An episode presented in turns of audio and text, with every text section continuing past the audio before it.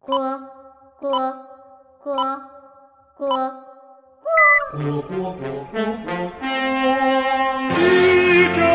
派，绿洲派，绿洲派电饭锅很不错。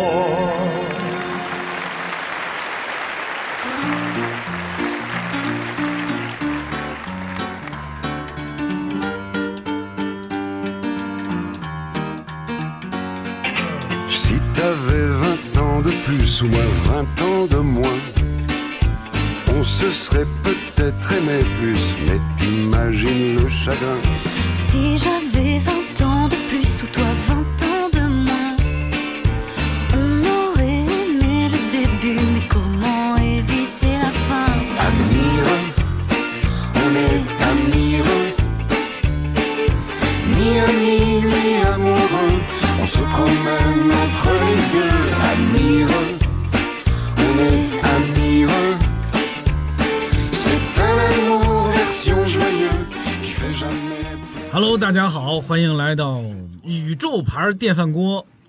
我们今天这个宇宙牌电饭锅要谈一个非常有意思的话题啊，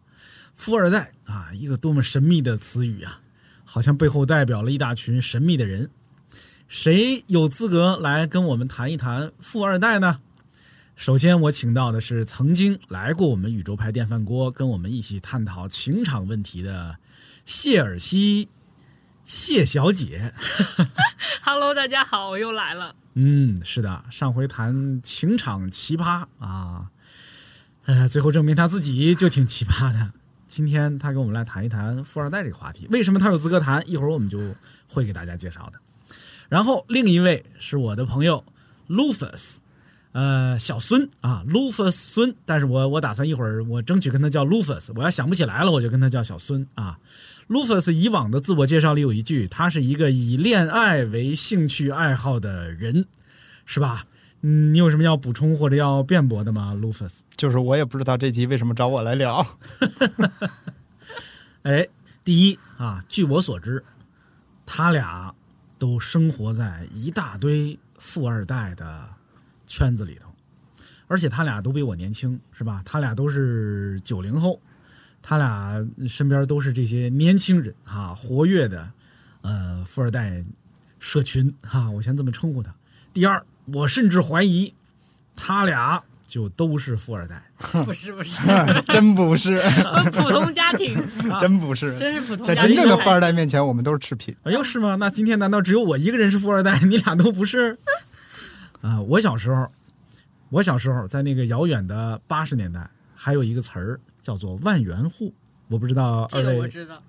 对啊，肯定知道。我们没有老到那种程度， “万元户”这个词儿，在我小时候啊，它就代表着最先富起来的那群人。小时候我家就是万元户， 所以在我童年时代，我一直觉得自己是个富二代，当时是有这样良好的自我感觉的。那么，哎，那咱们就得从第一个问题开始，咱先别管你俩算不算，我先问问，在你们的眼里，什么样的人才有资格被称为富二代？因为刚才你们俩说你俩都不是，对吧？嗯嗯，咱我不知道这玩意儿该以什么标准，是以家庭资产算吗？因为他是富二代嘛，对吧？他肯定是跟他的家庭有关系的。你们觉得，一个年轻人如果他父辈积累的家庭资产达到一个什么数字或者一个什么程度，他这个人就可以被称为富二代了？嗯，这事儿咱们一定要以金钱来界定，是吧？哎，那没事儿，不以金钱界定也没事儿。你说说你的标准，那怎么来界定？嗯，首先我觉得就是富二代这个概念，他看他生在哪儿，就是你生在，比如说你生在东北，跟你生在北京和跟你生在江浙沪，他可能在当地对富二代这个概念的定义完全是相差悬殊的。就是一个江浙沪的人，他可能当地的富二代，比如说江浙沪，我们都知道有很多人开厂、开企业这种，那家里面很有可能他就真的很富，他可能要比一个东北的富二代要富的很多。所以呢，在这种情况下，我觉得用钱来界定可能特别没有意义。有道理。对，就比如说，你看我生活在北京，对吧？而且我由于来北京还比较早，所以我我我是有自己的住房的。嗯，其实啊，你这套就北京再普通的那个住房，如果你把它折算成一个钱数的话啊，就是你把它变卖了，把这个固定资产啊变成一个流动资产，跑到一个中国某地的四五线小县城里，可能都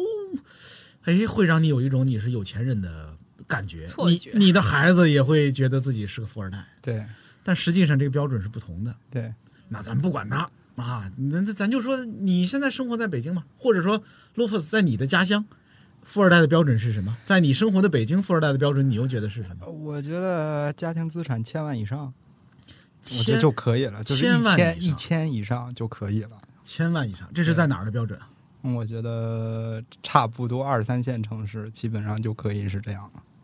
呃，你的家乡在哪儿？我的家乡就在东北，在东北。对你觉得在东北家庭资产千万啊，对他的孩子就能称为富二代了？对啊，它就是就是刚刚说的那个概念嘛，所谓的鸡头跟凤尾嘛，包括房子什么之类的东西吗？我觉得算吧，都算上也行都算上，因为东北房价极低，嗯，嗯，那肯定啊，谢老师不同意我说的，哎，谢老师，你说说啊，千万这个线儿画的怎样？刚才他说的时候啊，我们听节目的朋友们可能不知道，我是看到他大睁的双眼跟诧异的表情的。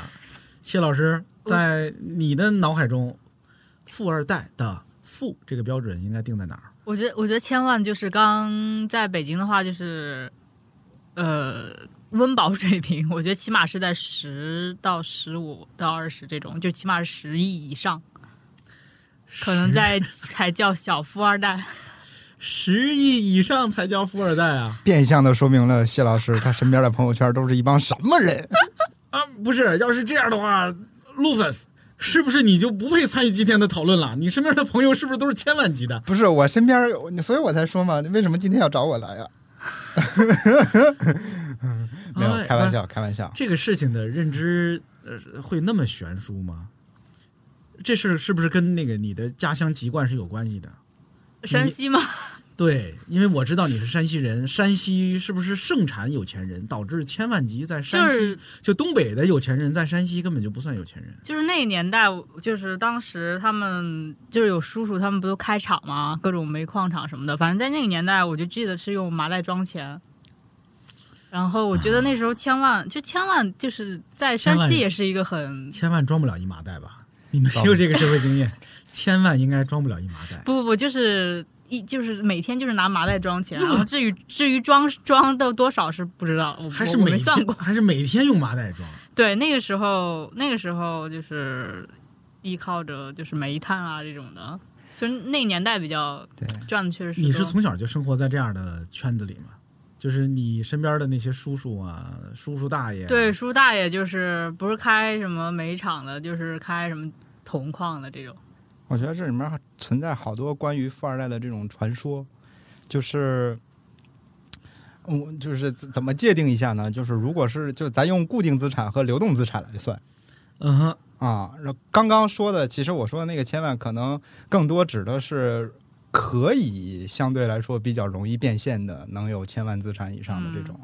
嗯，如果加上一些固定变资产，比如说厂房，比如说这些既有的这些资源，嗯股票之类那可的对对对对对，那股票其实算流动资产。啊，股票算流动。对，股票算流动资产，它算不上固定资产。然后这些东西加起来，我觉得破亿的可能算是就是比较那什么，但是它能立马变现的，他手上有这个大概有个，我觉得是一千万以上，这基本上就能证明这个人的能力。就是手边啊有这一千万是可支配的啊，嗯这一千万是随时想花就花，想干点什么就干点什么的，是吧？对是不是这意思？啊对对对就这意思。那这个这确实得上亿，恐怕手里才会有一千万的可支配的闲钱。我觉得得上十亿，我觉得上亿都不够呛。哦，谢尔西坚持这个有钱人的标准得划到十亿嗯啊！再来个各位正在听这个节目的朋友们，你们都走吧，这期节目跟你们没关 系。啊因为我其实确实觉得，其实很多人只是表面上看上去富，嗯但其实大部分他的财富来源是来自于银行贷对款嗯借贷、杠杆儿、欠债，所有的这些东西。哎，这个啊，我是学过会计学的啊，在会计里边，负债就是你的资产，呃，不不是负债，就是你的，呃，别人借给你的钱吧，对，所以我你刚刚就是才资产。我刚刚才啊说是流动资产跟固定资产嘛，嗯对吧？来，哎，那你看哈、嗯，咱们折中一下啊，你说的是十亿，虽然你我知道了你的线儿画的比较高啊，谢尔西。 然后呢，Lufus 刚才呢往上退了一步，说那可能得在一亿这个线儿上，那反正得是上亿的。对，在现实中呢，我我脑子里飞快的转了一下，就是这种家庭资产上亿的年轻人，我真想不起来我认识谁，所以我可能接触的还真是少。当然，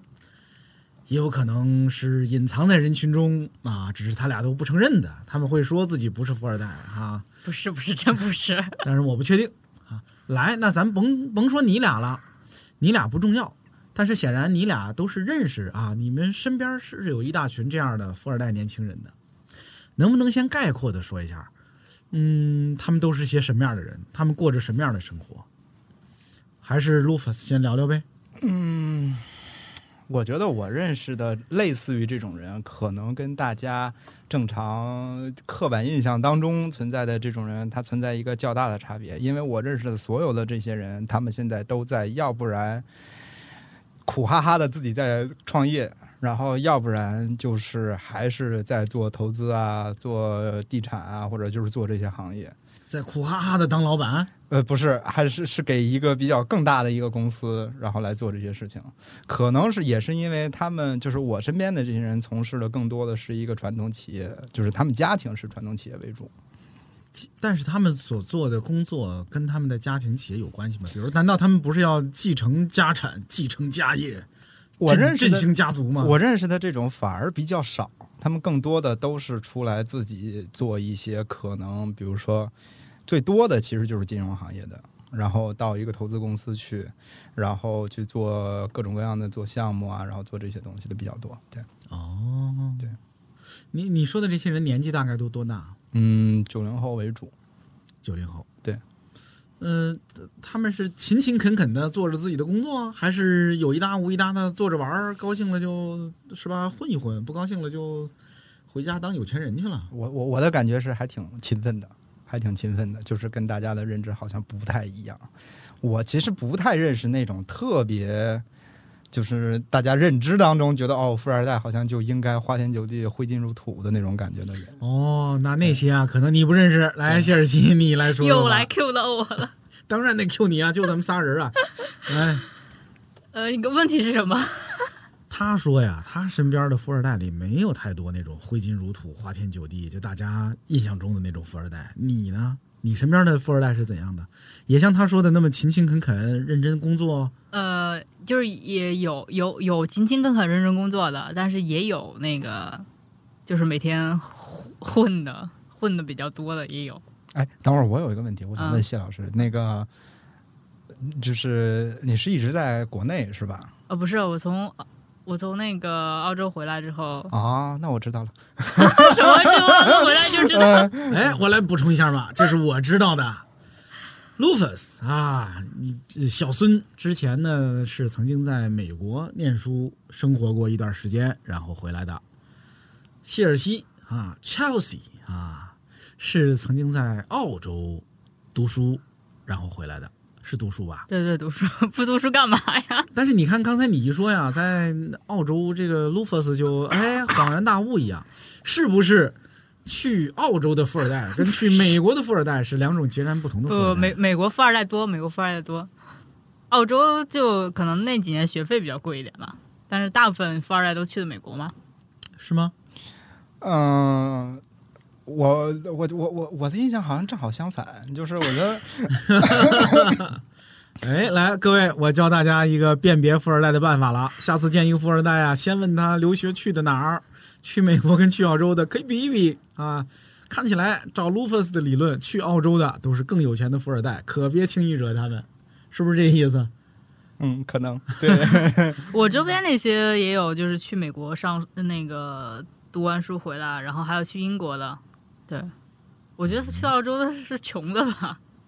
不是他，那我就是，这我、呃怎么说呢？去加拿大的是真有钱。对，去加拿大永远都是真有钱，而且永远都是你在某些报纸上能看到头版头条的一些人。，对，中产的线儿你会画在哪儿啊？你你所说的中产是大概多少钱算中产呢？我觉得就家中庭产资呃，你说啊，就是一线城市有一套房，然后这个这个房大概面积，比如说在一百平米以上，我觉得就可以算中产了，这绝对可以算中产了。谢尔西发出了鄙视的笑 声。这不是鄙视的笑，这个是我觉得你那个线画的水水准有点低， 就是那个线画的有点低。啊，我觉得有可能是因为你实在太没接过地气。 谢尔西，是不是你的线画的太高了？是不是你我以觉得往不生活高的啊环境让你那个线画的非常高？我觉得不高，我觉得我周边认识的，对吧？你看，这才是真正的就是基本，我觉得两三套是正常水平吧。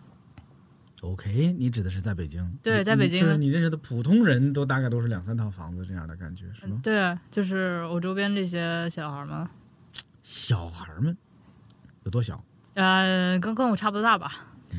对，在我这儿，那这是绝对属于富二代了。要是在北京，一个小孩儿， 比如说九几年以后，然后他的家里面有两三套房，他还是个独生子女，那我完全是有，就在我这儿，我觉得这他可以说自己是个富二代。嗯，当然前提是他的房子不是那种汤房，就是那种就是偏煞啊或者就这种，就我我指的不是这种，对。什什么叫偏啊、大？就就比如说，因为我知道很多老北京人，他说他自己在北京有很多套房，但他可能就比如说就是四合院里的其中一间是吗？不是他对，也可以是他还不是四合院，有，要是是四杂合院院儿，里一间，对那可不少呢他。是杂院儿，他可能就是比如说某个胡同南城某个胡同里，然后可能一个小杂院儿，然后这些东西是用来储物的，然后有我 因为我这其也实算还房有子嗯这么吗出去骗人的呢？对对对对对，我其实恰恰就认识过这种人，然后他就说我在北京有房，然后哦结果哎哥们儿在北京三老王，我跟对你说，然后其实他的这个房，然后实际去看过之后，就是他那个意义上就是那个二十平米的一个杂院儿的其中的这么样的一个哦，东西。没有没有，我我认识的不是不是这样，来，在周边不是这咱样。们让谢尔西你认真的聊聊吧。我现在发现我我主要得问你，因为看起 来路费斯不认识什么富二代。不是，我也不我也不认我也不认识什么，不熟不熟，跟他们不熟。哎，你说说你看到的这些人，他们大概是怎样的？嗯，就是有那个有有自己之前就是认认真真做公司，然后也是像 l u 说的一样，就进那种比较有名的呃投资公司，就是名字我就不说了吧。嗯然后是自己做到那个呃投，先从投资经理做起嘛，然后又升到副总裁，然后投了一个嗯，当时比较出名的游戏吧，他是做他是做游戏投资的，对，然后然后就开始所谓的这种游戏资本游游资本游戏，嗯，然后就是借壳上市什么之类的，嗯。就是富二代，我认识的一个，其中做哼的，过得这件还事是勤勤恳恳的生活。对他，他八七年的，嗯哼，从富二代又顺利变成了富一代，对就是对对又又筑起了自己的事业路径。对，有一个是这样，然后还有一个就是像刚才陆虎子说的，也有做地产的，他们就是呃，算是继承他老爹的那个事业吧，也不能算继承吧，他老爹其实当时给过他三笔钱，他前两笔呢都花在了，都花赔了，然后第三笔的时候是顺利拿到其他人的投资，然后但是但是他他现在就是被限制。呃， 啊啊，限高了，呃，就是已经已经已经已经出事儿了离境了，对，咱离叫境出了，事儿了吧？对，啊，已经离境了，离不在境了离境了不在不在我国了，对对对对对。明白？然后还有还有剩下的就是家里的房子也不缺，然后钱也不缺那种，就是做做自己喜欢的事儿。哎喜欢的事儿指的是什么？呃，好多呀，什么呃篮球馆呀、画儿啊、艺术品呀、摄影啊，就全是艺术相关的，就跟我做一做一行嘛。哦，做这些的，好，还有就是做什么小额贷款的，嗯，做小那贷几公司年，，对嗯小贷公对司的，因为他们他是他是跟那个当时山西的一家银行嘛，是他给银行钱，嗯，就是他家给银行钱是，他家给银行对，钱银。行问他家借钱，就是当当地的那种银行问他家借钱，我的妈呀，多想哪天我也给银借给银行点儿钱呢！ 我都希望哪天有银行行长、方长来我家找我要点儿钱来周转一下。哎呀，对，反正他们做地产的有有做那种什么潮流艺术品的一个，对，也是认识，对我曾经有过一段比较有意思的工作经历，然 后那个时候我还在国外，那个时候我还在国外，然后当时其实就是这个老板呢，他是国内的一个特别特别大的一个财阀，然后他的家族办公室在美国，然后我其我能实知道有多大吗？是全国人民家喻户晓的那对种吗？全国人民家喻户晓的那种。啊那我就不哪个敢 行 业的？ 不行不行不行不行，到这个程度我都不敢问了。我跟你说，就不要就对。然后呢，很有意思的一件事情就是像谢谢老师刚刚说的，然后他的，但其实是这样。后来因为在供职的过程当中也知道，就是他所谓的这种给银行放，就是他给银行提供最基本的启启动的这些资金，其实也是因为他通过各种杠杆儿跟金融手段来加到的这些钱。当然，我们可以把它，我觉得是当时，我觉得可以把它认作成是他自己挣来的钱。但另外一方面，也确实是因为这些钱而导致了他后来出现的各种各样的问题。嗯，对，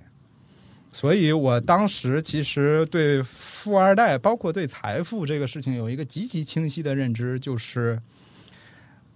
确实是他是一个家喻户晓的人。但我那个时候，我觉得好像这个人也没有那么有钱。嗯，对。我我突然想起，你说你在国外，我突然想起我在澳洲的时候有一个同学，呃，他老爹是原来国内做餐饮比较有名的，嗯，然后也是因为就是嗯一些事情，然后逃亡到澳洲。然后他们整个家，整个家当时在澳洲也开了一个中餐馆，然后在当地开的也很不错。然后他爹每天干的事情就是赌，嗯嗯、然后也不管那个店。就是当时他在国内开了非常非常多家的一个餐饮，就可以可以媲美汪小菲家的那个餐厅了。嗯，但是也是因为签了对赌协议，然后就是搞得搞得就家破人亡，逃去澳洲。对，就这种事情，澳洲有一些，加拿大有一些。因为我为什么刚刚突然说到留学这件事情，就是我认知到的特别多的匪夷所思的经历，那种你能在报纸上见到头版头条的，大部分都来自于加拿大和澳洲澳大利亚或者一些特别神奇的一些地方。这永远是他们的首选，我也不知道为什么。我也不知道，不 要问我，我不知道。你是不是像我在太阳下低头，哦耶，流着汗水，默默辛苦的工作？啊你是不是像我，就算受了冷漠，哦耶，也不放弃自己想要的生活？你是不是像我，整天忙着追求？哦耶追求一种意想不到的温柔。啊耶，你是不是像我曾经茫然失措？耶，一次一次徘徊在十字街头。 你们见过的最嚣张的、最夸张的，我我都不知道这个形容词儿应该用什么，但是你们应该能理解到，就是那样的富二代。嗯，有哪些是你们见过的或者你们知道的事迹？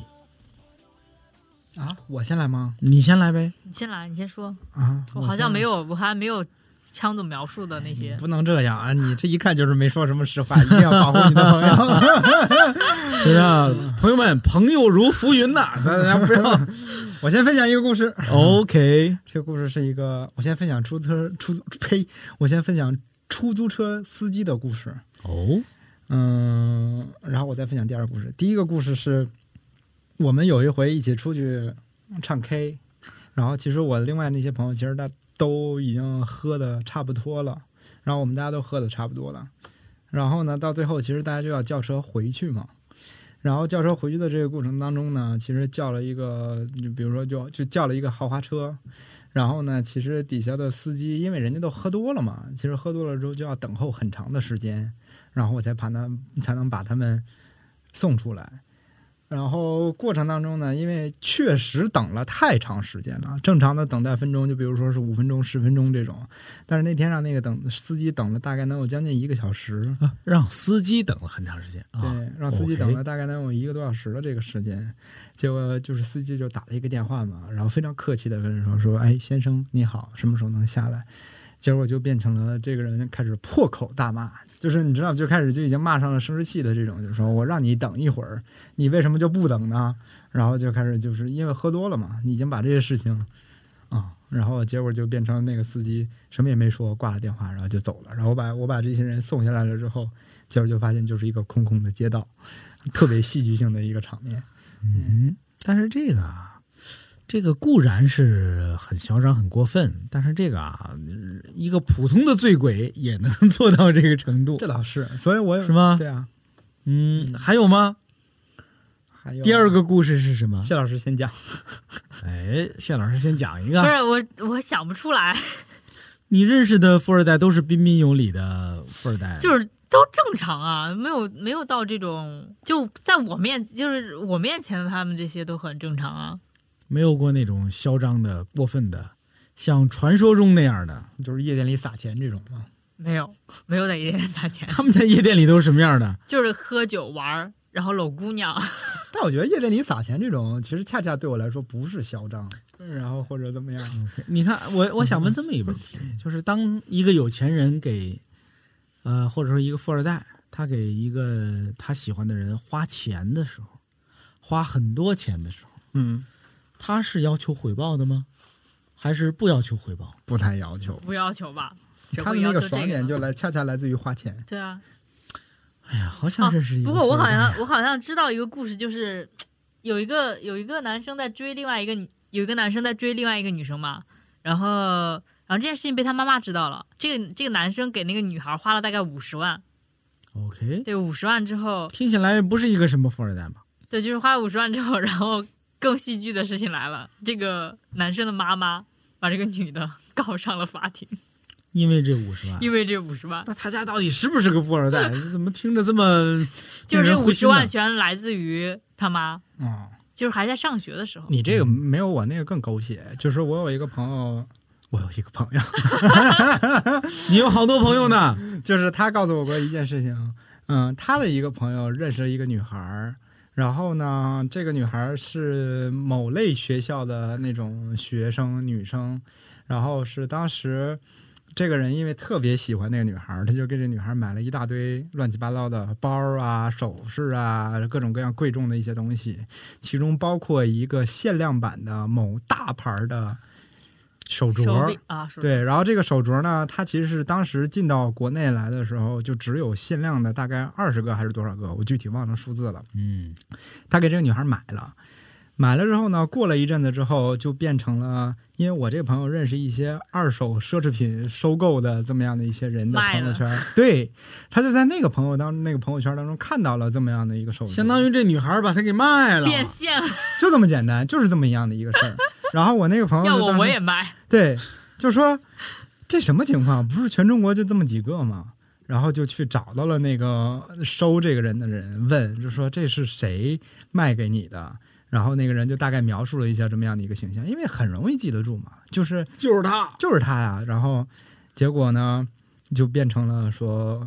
但是他每天戴的还是这个，这女的每天戴的还是这个哦啊手镯。假的买了一假的，对对对对对，大概就是这么样的一个故事。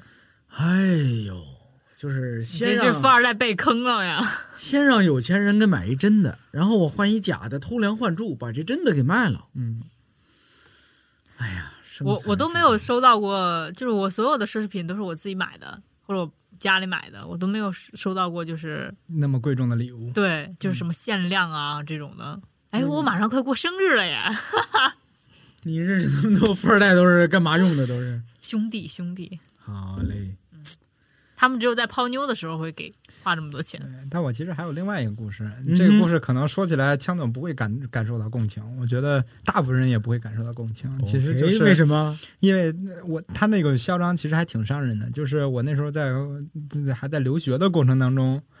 去了一家特别特别贵的餐馆吃饭，然后跟一个我的朋友，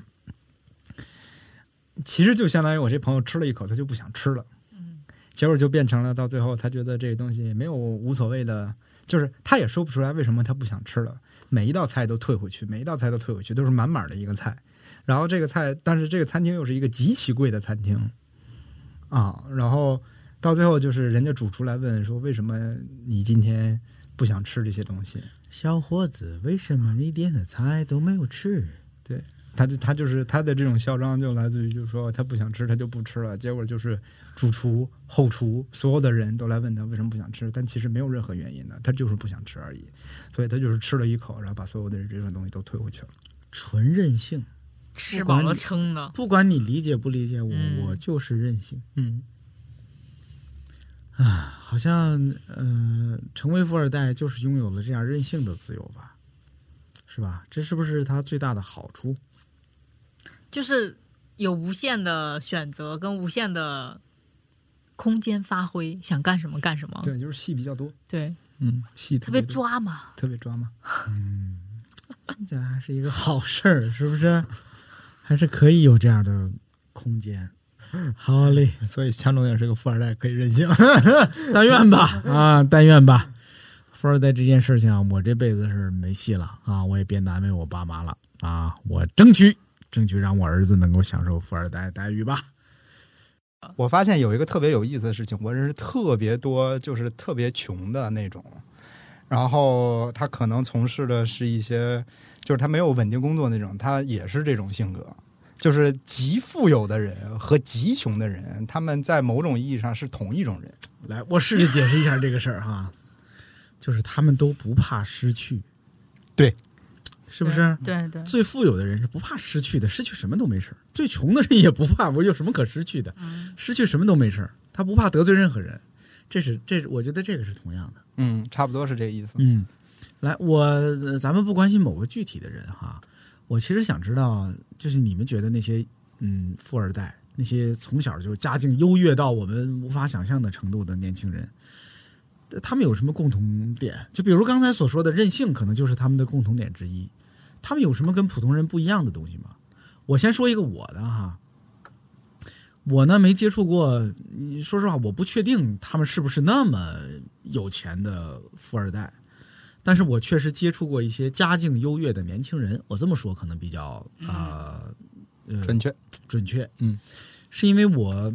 原来所在的公司跟行业啊，嗯，呃我有的时候组里会接纳一些实习生，就是关系户实习生。这关系户实习生啊，就往往是公司重要客户的孩子，嗯，或者是一些啊，是吧？嗯就是大家可以想象到的。我接触到的那些孩子，特别彬彬有礼，特别懂事儿，啊，特别文明， 呃，特别上进。谢老师翻了个白眼 儿。对，虽然你翻白眼儿，但我得把我这个，我没有烦，我得把我这部分说完。我我自己之前的感觉有一部分是这样的，就是有钱人家的孩子啊，可能是因为我接触的那些啊，还不只是还还不是我们通常所说的有钱人，可能他们往往是一些高级职业经理人，是吧？他跟那个我们所说的有钱人其实是不一样的。嗯，那些孩子真的特别好，我能理解到他们的那个放松、自信、坦诚、礼貌，都是因为他们好像从小就是在一个不用担心任何事儿的环境长大的，就是他们不必担心别人对他不好，他们也不用考虑，哎呀，我这个事儿说完了有什么不好的后果。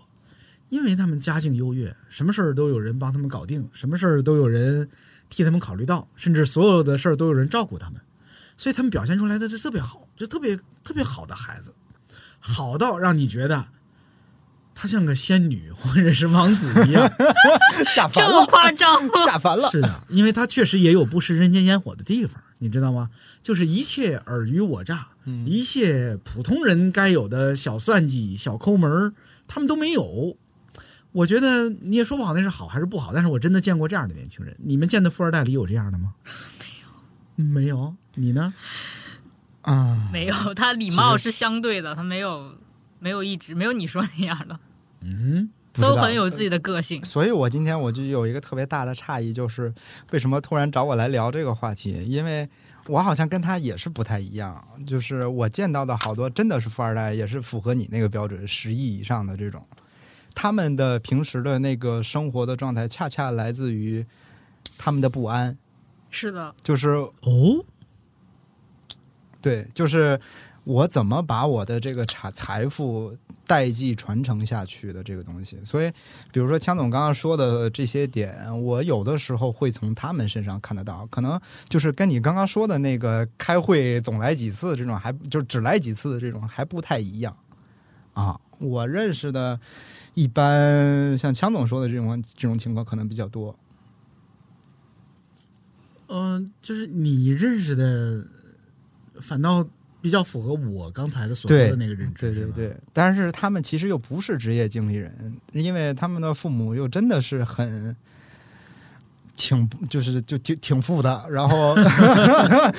对这个措辞要很严谨呀、富的，挺富的，对，嗯，那那个谢尔西你呢？你为什么认识的所有文明的富二代都离你那么远呢？我不知道，可能我周边，我也不是说也说不上文明吧，就是我觉得他们都很有个性啊，就在对，个性肯定是有的，就是我觉得文明还有礼貌，我觉得就是分场合，嗯他他有的时候就会在，就是拿微拿微博举例吧，可以啊，就是他在微博上破口大骂，经常、哦，就是被骂到封号，其中有一个，明白。嗯，我我主要是我身边的这些都没有玩儿，就是在社交网络上暴露的那么，哎，这个也是一个值得探讨的话题。对我认识那些人都都有各自的所有的微博，然后都对是我爱在认识上的面这些就特别的销声 匿迹。 你看你俩认识的是不是 是不是把中国的富二代分成两波？你俩分别认识一半儿，就你认识所有张扬的、跋扈的、嚣张的富二代。那 Lufus，你认识的全是那些低调的、老实的、乖乖上班的富二代，是不是这样的？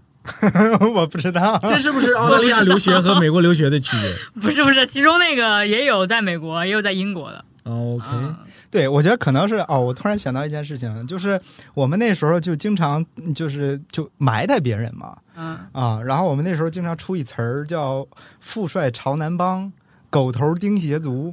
就是 等等等等，这是什么意思？就是富帅朝南帮，这个经常一般指的是江浙沪富二代嗯，啊。然后呢，狗血 狗狗啊头狗头钉鞋，头头挺狗头钉鞋族，狗头就是天天他妈的纪梵希啊，啊之对不类起的，啊，对对对对，天天穿一个纪梵希的那种 T 恤，然后穿一个 Christian Louboutin 的那个鞋就出来了。然后我们有的时候经常在街上看到这种人，然后我们就会，当然他们也看不起我们，我们也互相看不起，你知道吗？ 就是互相鄙视。然后有的时候我们会在同一个餐馆见到。像刚才这种话，我以前就完全没听说过，因为这完全没有出现在我的这个圈子里。当然，这个事儿可能跟富二代不富二代也没关系，只是因为我太老了啊，不存在于你们不不生存在你们年轻人的圈子里头。其实我还是更想听谢尔西说一说你身边认识的那些富二代，听起来好像相比之下，你身边的富二代是更符合像我这种普通人对于富二代的想象的。他们是一群正常人吗？他们会因为从小家里有钱而变得不正常吗？呃，我觉得不能拿正不正常来说这个事儿，就是优越感肯定是绝对会有的。对，就是我先说一个现象吧，就是我觉得他们对，就是也也有正常的啊，也有就是很乖，然后早早早结婚，然后生孩子那种的，啊就是因为看着家家庭条件都很相当那种，但是也有经常混迹夜店，然后就是经常一帮人坐在一起，然后就是喝就是喝酒，然后呃聊聊姑娘， 嗯就是、就是天天喝天天喝这种的。然后那个有一次有幸参加了他们的一个酒局，然后问哎呦， 好嘞，我是以朋友身份去的，我是以朋友身份去的。好的。你来然后说吧，是身边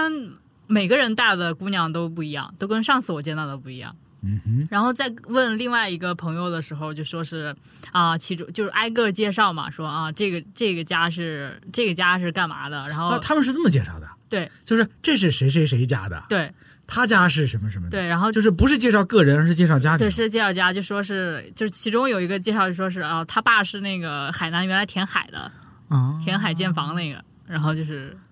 对对，名字就不说了。啊哈，还有呢，还有就是，要么就是他们毕业的学校都很好嘛，就其中其中当时有给我介绍说，哦，这个是牛津毕业的，然后我问他，我说就是哎，牛津 你校门冲哪边开？不知道。不是，嗯我说那个你平时在北京做什么呀？然后他说就当当富二代，，哦，这是他们的回答原话。当富二代专职社交化，真好，我也希望哪天我儿子能这么回答别人。真是，我以后要跟我儿子， 我儿子自己可能也那么想的，他梦理想的职业是当一个富二代。对，就是，然后那天也就是跟大家喝了喝酒，然后就各自各自回家了。嗯嗯，其他他们去什么地方我就不知道了，我反正是我反正是乖乖回家了。 好好的，嗯嘞，把自己摘出去了啊！你看这就是不同。你看普通人介绍自己就从来不会这么说，大家来一帮朋友一块儿吃饭，一帮同事啊，说这是不这是小孙啊，他家是卖水果的，这是小张啊，他们家是种地的。不是这我觉老得李也挺相同的，因为普通人介绍的时候就会跟人家说说，来，这是枪总，他现在嗯曾经供职于奥美，然后现在供职于哪哪哪儿，哎呦，你这么说倒还是，就很多人是把那个，呃，自己以往的职业，还有一些，我昨天还跟， 昨天还跟我们六哥聊起这事儿来了。嗯有很多人啊，我们在这儿不不提具体的人啊，呃，他只要上过北大呀，对他一辈子的微信昵称都叫北大谁谁谁，嗯，或者他出去闯荡江湖都叫北大谁谁谁，甚至我认识一些我的大学的师弟师妹什么之类的，就是他后来去北大读了一个 MBA 啊，读了一个什么研究生啊，他就把他本科学校什么之类的全忘了，嗯他就以后闯荡江湖都跟自己叫北大谁谁谁了，嗯，是吧？你看，大家只是不同的标签而已，对。也有好多人就是我说们还有另外一种标签儿，嗯就是我觉得我是可能跟谢尔喜那特别不一样。我们当中流行一个特别有意思的事儿，就是到最后呃交往了一段时间，猜你家是干嘛的。我我这边也有，我这 边也有。等等等等，就是一开始大家故意不说，是吗？从来不说，就不提这事儿。从来不提。不哎提呀不提，等等，这跟我刚才听的不一样。刚才我听你说的那个是大家富二代不，是，那是在酒局上，然后就就是都都是关系比较熟的，然后是给我介绍，就是我不是他们圈子的人嘛。哦啊给所以我介绍所以他就会跟你介绍这是谁谁谁家公子，对对这是谁对家对什对么对什么之类的。哎呦，对我们一般遇到有的时候遇到这种生人，就直接说哦，这是谁谁谁谁谁，然后比如说只会说他做过什么，不提他家是干嘛的？从来不提，然后只是说尤他其是跟外人可能提提不着这事儿，是对吧，？然后但其中呢存在一种特别有意思的情况，就是到最后，比如说连今天晚上聊的挺开心，那大家互相加一个微信，然后日后可能两三个月当中，大家会经常出来玩儿或者出来吃吃饭什么，一点儿一点的把这个信息你自己给挖掘出来。哦，我是当时上学的时候是会的有是的这种，就我是上现在学的时候会猜。当上学的时候，呃，就同学之间就互相猜，就是你家是干嘛的？然后你比如说是广州的，对吧？哎，那哪个企业是不是你家的？哦然后他就否认，就否认三连，结果最后是，结果最后是嗯，就是个纸做纸的，哦，就很有名的做纸的。明白，明白，明白。嗯，会不会最后猜出来特别失望？大家就只是个呃广告公司做创意的，他家什么也不 是。好，目哎前、，你在说你自己吗？目前好像？ 反正就猜猜的，其实都还就是啊、还是会有还是一些会肯蛛定丝是会马迹沾。边的，对对对对对我那个时候我觉得特别有意思的一件事情，这变成了一种智力的游戏。嗯，就是猜你家是干嘛的，猜你家是干嘛的？猜你爸是谁。猜你爸是谁？然后或者说这个游戏听着怎么那么讨厌 呢？叫 这个游戏叫猜你爸，好我烦这呐！边我我我认识这些都不会，就他就会直接告诉我，我我我家就是原来是干嘛干嘛的，然后我爸是干嘛干嘛，我妈是干嘛干嘛的，我就很直接 我能不能做一个这样的？会不会跟这个有关系？就是他们跟女孩儿是会直接这样介 绍的。我不知道，我也不 知道，嗯我我因为我是男孩子，哎我美吗？强总今天好嘞，一个光荣的男孩子，我的妈呀！我的爸爸人家说他胆子特大，做的买卖人家不敢因为害怕。熟人很多，路子很硬，神通广大。花园别墅高级轿车，真是潇洒啊！潇洒爸爸，潇洒爸爸，潇洒爸爸，潇洒爸爸，越来越不喜欢妈妈。哔哔叭叭，啊，哔哔叭叭，啊，哔哔叭叭，哔哔叭叭，啊，哔哔叭叭，Ah, 啊，哔哔叭叭，啊，哔哔叭叭，哔哔叭叭，Ah,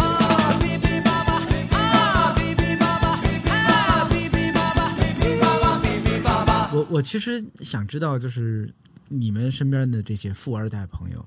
他们和普通的年轻人还有哪些不同？因为普通年轻人是什么样，我大概是知道的。你们发现他们有什么？您觉得普通年轻人是什么样啊？哎呀，这说起来就话长了。但是其实刚才听你们说的，我还是得不我觉到得一已个统一经的认识很。很不一样了，就是就比如说他们是呃通常或者大多数是更嚣张还是更低调？嗯都有。我认识的低调的多，嚣张的少一些，可能就是他是我自己一个主动选择的结果。就是你会，嗯就是那些低调的人更容易变成你的朋友，可以这么说。，对，就是我不喜欢跟特别嚣张的人在一起，因为吃过嚣张的亏。哎，这个说说，怎么叫吃？怎么叫吃过嚣张的亏？这显然是一个值得问的话题。嗯， 就是啊，这这这都是代际传承下来的一些问题。嗯，就是我我我父亲曾经有一段时间比较膨胀 OK，啊，然后呃他有一些行为，然后导致当时出现了一些事情，然后嗯我觉得这个挺伤人的。你看，我觉得这个啊，在富一代里头啊，可能出现的比例就会少一点，因为他毕竟是自己白手起家，或者是说自己从头儿啊一点儿一点儿努力获得了日后的财产或者地位吧，咱们跟他叫。富二代往往就没有这个 sense，他可能要慢慢的吃一些亏，他才会知道这个道理。嗯，这就是为什么大家对富二代的认识跟富一代其实是不一样的，就是富一代没有那么多差评的，嗯，但富二代在公众的眼里就常用一些负面的印象。我觉得可能就是因为他们年轻没吃过那个亏，好多该上的课还没有上，当然这也是我猜的，嗯啊，我其实觉得现在我也挺嚣张的，诶，就是我我不知道，啊但是我有的时候我还是会反思自己，还是挺嚣张的。你的嚣张，你反思的嚣张点你那在哪里些？对那些不应该的嚣张都是什么呢？就是嗯，有些话你可以不用说呀，或者说就是你可以就是嗯，嗯就没有必要表达。你可以不说谎，但你也可以保持沉默。嗯，不是啊，可是如果你天天也，呃，唯唯诺诺啊、畏畏缩缩，夹起尾巴做人，你爸不白发财 了吗？你爸为什么发财？你爸发财就是为了让自己的儿女能够爱说什么说什么，不爱不干什不么不干什不，么。我爸并没有发财。如果哪天我发了财，我 我为什么要发财？我就是希望我的孩子能够爱说什么爱说什么，爱干但啊什么是干什么。但是我爸就是经常会跟我说一句话，就是让我不 要飘，让你不要飘，让我不要。飘。就是有一阵儿我有一阵儿我特别膨胀，就是在自己家里特别膨 胀，特别嚣张。天哪！我爸天天都教育我不要太自卑，你看这差哪儿去 了？什么时候我希望我爸也告诉我你不要太飘？对嗯，我那天其实看读库二幺零四有一个莫言的访谈，嗯啊，是这个大家如果没有看过这本书，可以去买一下啊，叫《读库二幺零四》。嗯，莫言的那个访谈我觉得非常好，里边提到有一个细节特别有意思，就是莫言得了诺贝尔奖之后，嗯莫言得了诺贝尔奖，告诉他爸说啊，他肯定得告诉他爸嘛，对吧？他爸，我得了诺贝尔奖啊，他不用告诉他爸，就是家里门口的记者已经堵满了。嗯，他爸跟莫言说，呃，说你看你得了这么大个奖，以后啊，咱们家恐怕都得夹起尾巴来做人了。嗯，就是你得了一个那么大的奖，把你捧到那一个那么高的地位，以后你可能反倒得更谦逊、更谨慎，嗯嗯才能不被别人指责，嗯嗯，不被别人挑毛病。嗯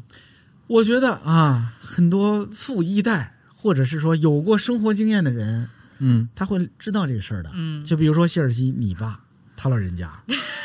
啊，我很很尊敬的这位叔叔， 你说你有什么 想法？嗯，没闹，嗯哼，呃，我觉得嗯，他就是有这种生活经验。因为因为像我觉得我三爹，我觉得我三爹就是富二代， 就是哎怎么说就真的是什么叫三爹？三爹就是是叔还三是叔三叔，啊，因为他是富二代。对，因为嗯嗯，当时奶奶家就已经很很有很有钱了，哎呦，你爷爷奶奶家就很有钱。就是等等，我要打断一下，必须要打断一 下。你看哈，最早切尔西画的有钱人的线儿是在十亿以上，嗯然后他说到他奶奶家的时候，说的是很有很有钱了。嗯没有没有没有没有，我用词用词用词错误啊，没有没有很有钱，就是一般一般。你能说一个大概的量级透露给我们一下吗？因为反正我们也不知道你真名儿以及你的真实的身份是什么。肯定是上亿了，当时当那个年代，这是你爷爷奶奶的年代，对对对，那得是哪个年代？呃，呃他们不是小时候，他们就是人大概到了五六十岁，呃，五六十岁我那就样子，我就想说是哪个年代，八零年代、九零年代，九九零吧，九零到九零零零之间，呃，九零年代你爷爷奶奶的资产就上亿了。呃，九对，差不多吧，哦，因为当时有来，我厂给你画一个更好的话筒吧。因为我们当有时没有镀金的话筒给 有他有有，弄一我下们这一 个还有一个纽曼 U 八七两万多块钱的 话筒，我的妈呀！只有这个话筒能配上你切尔西。 因为当时，因为当时应该不是煤，但是是其他的一些，就是反正在山西那个地方，就是就是嗯，我明白，对，我明白对就是是其他的一些，不是不是煤了，是我忘，但是我忘了具体它是一个什么东西了。哎嗯有钱人会忘了自己家是怎么就赚的是钱。那个太棒厂了，那个厂子留给我三爹的时候，他就嗯已经是很赚钱了。嗯，嗯嗯，嗯，因为我记得是我上小学的时候嘛，小学哎，我算一下，八我八岁的话，那是零零年，嗯嗯，零零年的时候差不多， ，OK，嗯，那反正你就他就是个富二代了。对他当时开的车就已经是很好的车了。嗯，有多好，说说吓吓我们。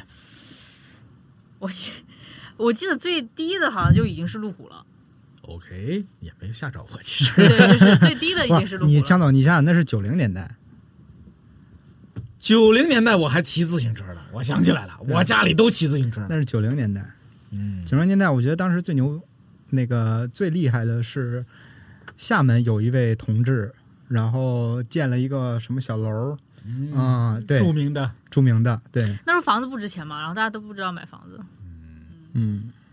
所以那，但是我刚突然想到另外一件事情，就是正好接那个强总刚刚说的莫言的这事儿，我这也是听徐子东老师说的，不是徐子东老师在私下场合，我不认识徐子东老师， 虽然我很喜欢他，但是徐子东老师公开在节目当中说过，说莫言得了诺贝尔奖之后，那个，嗯、好像是徐子东老师说他跟莫言一起吃饭，然后得了奖之后，他老婆叫他下楼吃饭的时候，哎，诺那个诺贝尔奖得主下来吃饭了， 对，哎呀妈，多希望哪天我老婆也可以这么称呼我哈。然后其实徐子老师想说的意思，恰恰就是因为诺贝尔奖在很多人眼里好像是一个特别高不可攀的事情，但嗯是真正在莫言媳妇儿眼里，你今天还是那个莫言。对你还是得你该吃吃该喝喝。你还是那个，就是在家里面被我呼来喝去的那个，来诺贝尔奖得主， 都是这种。是的，是的，这嗯个事儿啊，就是什么东西啊，就怕近，对吧？嗯你一旦近距离接触，什么东西都会被祛魅的，是什么东西都架不住那么近的去看。对，所以我刚刚也特别好奇，就是谢尔西老师有没有遇到过那种类似于江总说的幻想破灭的时刻？哎，是的，你说我幻想破灭吗？对，呃， 你问到我了还是你本来就没什么幻想对他们。啊！你说对他们幻想啊？就是对啊，我也不知道，就是类哦对似，就刚刚就比如说像强总说的这种，本来以为他是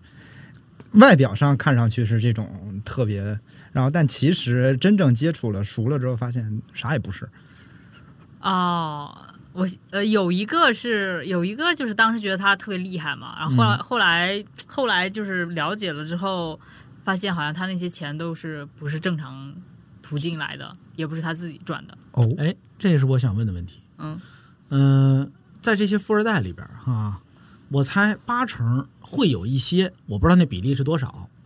就是他的那个家族的积累啊，嗯也许并不是那么正大光明的，或者是说啊，嗯、反正有种种灰色地带这种的。嗯，这样的富二代在富二代圈子里边儿会有任何被鄙视的状况吗？并不会。不太，我这个没有没这个问题没有没有跟他们哎了了解过，或者这问题我扩大一下吧。有啊，哎，来好，咱先这就是我我想刚刚了解这个。咱先别扩大，咱先听听路夫怎么说。这就是我刚刚说的富帅朝南帮，狗头钉鞋足，天天穿一身纪梵希就出来了。然后实际上有的时候我们会觉得，就是我我曾经有一段时间，在我嚣张的时候，是我上大学大一到大二那整个那两一年多将近两年的时间当中，我那时候刚到美国去。然后总是闲着没事儿呢，总要出去 social 啊、party 啊，然后这些就认识了很多这种。然后后来发现确实跟他们玩不到一块儿去，玩不到一块儿去的一个最大的原因就是，你说有钱，我当时一个感受到最深的是，我为什么膨胀呢？就觉得我自己也很有钱，我家里也很有钱。你说有钱，谁都有钱啊！你在这个时候，那我能咱们来比一些什么呢？在有钱人里头，有钱没有什么了不起的。对，就是非常朴素的一个道理，大家都有钱，那又能怎么样呢？你今天是你跟我说什么东西能打动得了我啊，还是说他是他他是有这种感觉在的？所以到最后就变成了一种特别，这为什么我后来一方面是因为我自己，我觉得我是生活在一个特别大的泡沫里，然后一个是这个泡沫碎了，然后另外一个原因是我又认识了另外一帮人，然后我跟那帮人的接触，发现要远远比这些人的感觉要好得多。然后恰恰是因为曾经的这些人，然后他们也会吹嘘他们自己的父亲的财富，呃他们自己家庭的财富来自于各种各样黑灰产或者他们会吹嘘这个事儿，会 吹会嘘这说个时期的，会说，对啊，哎，就就是是我爸什么都能搞定，我爸对说的好比说，就说你没事儿，你就来哪哪哪哪哪儿，那个我就给你怎么怎么怎么怎么样。哦，比我如这边倒没有说吹到那种地步。对，就是因为有些时候他喝多了，他就会吹嘘这种事情。但你也知道，我很清醒嘛，他在跟你说这些事情，你也就有一搭没一搭的听着。但是他还把这个事情当成一种骄傲来跟自己在说啊、我可以帮你搞得定谁谁谁，我们家里有什么什么什么什么。然后我也不知道他是清醒的时候在说这些，还是怎么样。如果有一天我变得很有钱，我会买下所有难得遇见的笑脸，让所有可怜的孩子不再胆怯，所有邪恶的人不再掌握话语权。如果有一天我变得很有钱，我会想起一些办法倒流时间，不是为了人民理想做贡献，只是想和他说一句我很抱歉。变有钱，我变有钱。多少人没日没夜的浪费时间，变有钱，我变有钱。然后故作谦虚地说金钱不是一切。我后来发现，就是有钱这个事儿，我觉得就是爸妈的钱，爸，我觉得爸妈的钱始终跟跟我没有那么大多大的关系，就是就是我后来就是越长大越明白这个道理，就是他们的钱是他们的钱，然后只有我自己赚到的，然后我辛辛苦苦赚到的，或者我通过努力赚到的钱才是才才属于我的。哎呀，真是富二代里的一股清流啊！ 不是我周边有有这有有有这样想的，有这样想的人，我其实反而觉得这种想的不在少数。对很多，对，他也不一样啊，他跟一个穷人说我自己赚到的钱，他才这他他不这这是不一样的，这是一个更励志。呃我就是我更有成就感吧。我是这觉得样，我就是我我突然想到另外一件事情，就是，嗯，这事儿听然虽然肯定说起来，大家我一定会被骂死的。嗯，我也是直到现在我才明白了一件事情，就是所有人的痛苦跟悲伤其实都是相同的。你每天你可能他你只是不需要操心温饱的这些事情，嗯但是你每天还在发愁。嗯，而且你愁的那个程度，跟一个特别穷的人愁的那个程度是一致是一样，的，对。它是一致的。然后呢，我我更具体的来说，就是他愁的那个程度来源于说我怎我比如说是我怎么把这个东西安全的再迭代下去。我为什么刚刚突然想到一件事情，就是很多人的这种，我身边的这种很多朋友，他的来源是来自于不安，非常强烈的不安。是富二代这个人群里边儿，大家普遍有强烈的有不安，是有吗？所以他需要算是靠报复性的消费，然后我多想我也能报复性的消费哦。各种各样的这种看上去飞扬跋扈的一些东西，来恰恰掩盖他自己其实是很不 安的。嗯，是的，来，那个突然我想提醒一下各位听众，如果各位听众发现我在今天的节目里边儿，我呈现的姿态跟往日有点不同，比如说我格外的兴奋或者格外的激动，纯粹我是因为被这些我听到的情况气的啊， 或他基本上就是羡慕、嫉妒和恨这三种。就为了节目 效果，我们都做出了各种各样的牺牲。嗯哼，你接着说，对，就是来自于这种不安。然后很多时候，我有的时候会，就是他的那种消费，一比如说你一个特别穷的人，他一生的他的目标其实非常明确，嗯我只要脱离了我的温饱线，我只要活得比我周遭的人好，对我来说就是最大的一种成功。我好了之后，我不需要再想好了之后我该怎么办，或者说那个时候他想我好了之后怎么办，其实也是没有意义的，因为他现在首要做的事情就是我要怎么努力变好对我是要去变好的。我我肯定说出来会招骂啊，但是我是觉得这条路径是非常清晰的。嗯，而恰恰对于很多我身边的这些人来说，他没有一个非常清晰的路径，因为他的选择是无穷的啊。他可调配的资源，甚至就是因为他这些东西是可以随便来自己让自己选的他。选择太多了。，对，然后这就导致了，首先他在想的一件事情：我爹我妈挣了这么多钱，我怎么给他留给就继续保持下去？然后我又不想接家里的这些事情，然后我自己又喜欢另外一摊事情。嗯，我首先我得跟这个东西先做一顿一顿抗争。对，抗争。然后另外之后呢，我也在想，我爸我妈给我安排了一个，比如说商业联姻，我是不是要接这个茬儿？ 水泥厂的张老板把自己的儿子许给了瓷砖厂的冯老板，有啊有啊，圈内就是这样。然后我是不是要生孩子？我生完孩子了之后，这可能是我们的情况比较特殊，这孩子是不是一定要是个男孩儿？我是不是还只能生一胎？我是不是还要需要生二三四个来保证我所有的这些的？哎呦，真的是啊，嗯，就是普通人如果家里生一胎、二胎、三胎，顶多是一个个人的呃呃选择，但如果对于一个有家族企业可传承的人来说，这个抉择非常的困难。这还是非非常小的一部分人，因为还有一些我认识的，就他会想，OK，我的七大姑八大姨，我的姐姐弟弟妹妹，我所有现在我父亲帮助我父亲得到挣到这些财富的这些他人，们这些钱该怎么分？他们这些钱该怎么？一方面，然后另外一方面就是我所有的叔叔伯伯都是潜在的敌人，对我能不能挣到另外一部分钱去满足他们对我的权利的这种觊觎？他们都是 Scar and I am Simba，木法沙王。就是他考虑的事情非常多的。所以我有的时候为什么会觉得，恰恰是我身边的这些人，他们会非常的不安或非常的谨慎，来源点就来源于这儿，他不是嚣张跋扈的人。就是这些人，他每天他思考的事情就是我如何满足平衡各方各面的利益，嗯，这样才能保住我自己的这个东西是稳定的。我如果有一天一旦不稳定，首先失去的不是我自己的事情，他可能是我最爱的人，我的父亲母亲会因为我的一些行为或过错而导致他们会产生一些问题。所以这是一个巨大的，我我经常会见到这种我身边的人，他会因为这个事情形成巨大的焦呃虑。哎，我突然就是我刚才说的不是开玩笑，你说《狮子王》是不是就是描述的一个富二代的故事？是啊，他在很小的时候就不得不承担巨大的责任，以及甚至是会承担一个就是普通孩子不会承担的后果。狮群嗯，太惨了，富二代太惨了，我才不要当富二代呢。你也就是但是羡慕嫉妒恨。我这么想，自己心里能好受很 多。哦朋物友质们，条件确实。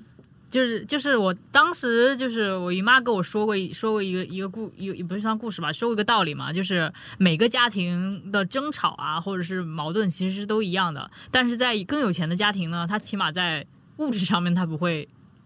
受受受穷或者哦，怎么着我不那么觉得，我不那么觉得。啊你看，我当然这是一个基基本是个共识了。我们看那个电视上啊或者那些节目，那是家庭调解什么之类的节目，十个家庭里边得有九个是因为钱，对不对？嗯甚至是比这个比例更多。但实际上，有钱人的家庭，你觉得钱的问题是变得更简单了，还是更复杂了？我觉是得是更复杂我觉得是更复杂了。对，但是他起码就是物质上没有明白，就是温饱是没有问题的。对温饱是没有问题的，对对对我可以不用在乎这些东西对，我不需要去考虑我明天第二顿饭我从哪儿来。他在的是更多更高的那个。哎，前段时间不是双汇那个，呃，呸呸， 前段时间不是有一个企业，就是他儿子把他老爹给告了吗？是的，嗯我觉得就是你看，在这个你看普通人家呀，也会因为钱而闹矛盾，嗯，但是那个标的标的物往往是，比如说五十万的遗产或者一套房子，大概是这么一个标的。但是当这个标的被放大到几亿、几十亿、几百亿的资产的时候，嗯，呃，那就太可怕了。就是有很多可怕的事儿会发生的，嗯，这个可怕的程度是超过普通人的想象的。对，像谢尔西刚才所说的这个儿子举报爸爸，对，以及以往我们听过的呃某企业哈，这个儿子跟爸爸之间有更加听嗯起来让人不堪入耳的这种指控啊，这个相信大家很多人是知道那个事儿是什么的，嗯是吧？我觉得这都是可能只有富二代、只有有钱人才会面对的痛苦。其实刚才 l u f 所说的一些事情，已经是我们普通人想象不到的嗯，那种状况了，是吧？就是是每你一步都要做规划。对啊，你对，得就是每一步都要做规划。 做规范。好嘞，他可能反而不像正常人想的那么简单，他有那么多选择，他的这个选择是唯一的，而且有且只有唯一。就没有一个无忧无虑的富二代吗？没有， 没有无忧无虑的富二代。这我不敢说，我觉得我还啊挺无忧无虑啊 的。你看 l u f 还是把自己归到富二代了。没有没有没有没有，对虽然他平时啊经常否认这一点，但是显然他还是的。我觉得，我觉得我周边没没有无忧无虑的，就是，就之前也认识一个，之前也认识一个，呃，比我大几岁的一个哥哥吧，就是他有一段时间就是创业失败，他他他很有钱了已经，对，开阿斯马丁那种的，然后其他我就不多说了，就他有一阵子就是特别消沉，然后天天喝酒，就是因为天 他天喝酒有什么了不起的？有很多普通人都天天喝酒。不是他的喝酒的点，不是因为不是因为其他的，就是因为他可能他是他创业失败过一次，然后他他从那个前一段失败的那个经历中，就花了很长时间才走出来，然后开始他他第二第二段创业，哎，等等啊，嗯对富二代来说，失败是一个大事儿吗？我觉得失败无所谓啊。是那个那个投进去蛮多钱，而且就是对他整个人的信心建设是有那什么，他他失去了蛮多朋友，我突然想起来一件事儿，嗯，强总，您看过一个电视剧叫叫《Succession》，就是叫《继承没有，没》有。哦，我我我知道，它是一个美剧，哎这是这个美是剧富二代必看剧 吗？那我也要去看一看。它是一个美剧，嗯，它是我现在为止排第一、第二的一个美剧。如果所有的听众朋友们，你们想要去看美剧的话，先看 Succession 对叫《继承》啊 S U C C 后边什么玩意儿来着？叫 Succession，然后嗯他讲的就是一个老爹在他自己的三个儿女当中选选一择个继承人对，选一对个继承人。你们都看过啊？看过啊，富二代必 看，这是富二代必看剧吗？OK，我特别喜欢那个剧，因为就是比如说刚刚谢尔西老师说的那个情况，就是首先是他的父亲会因为他儿子做错一件事情而把他的自尊打击到无地自容，是 的，就是我把你摁死在那个泥土里面，摩擦，你永远不会超过我，从一开始就会告诉你这件我事得。打个岔了。啊我从小就读到过这个故事，嗯嗯，呃，一个小孩儿，呃，就是他的爷爷向他张开怀抱，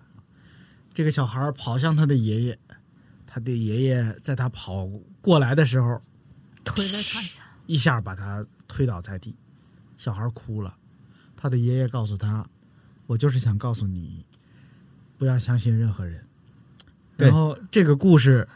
被安在了洛克菲勒的头上。这是我小时候在一些类似于《读者文摘》之类的杂志上读到的故事，就是有钱人是这么教育自己的孩子的：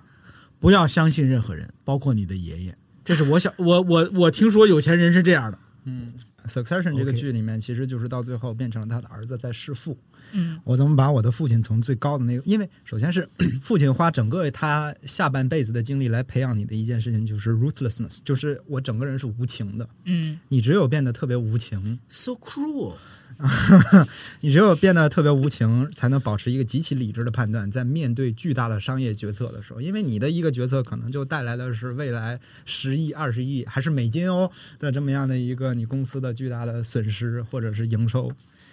所以你一定要特别冷静。然后他的那个父亲就是一直就用这种方式来打击他的儿子，嗯啊、然后这是一种，然后另外一个就是刚刚强总说的这件事情，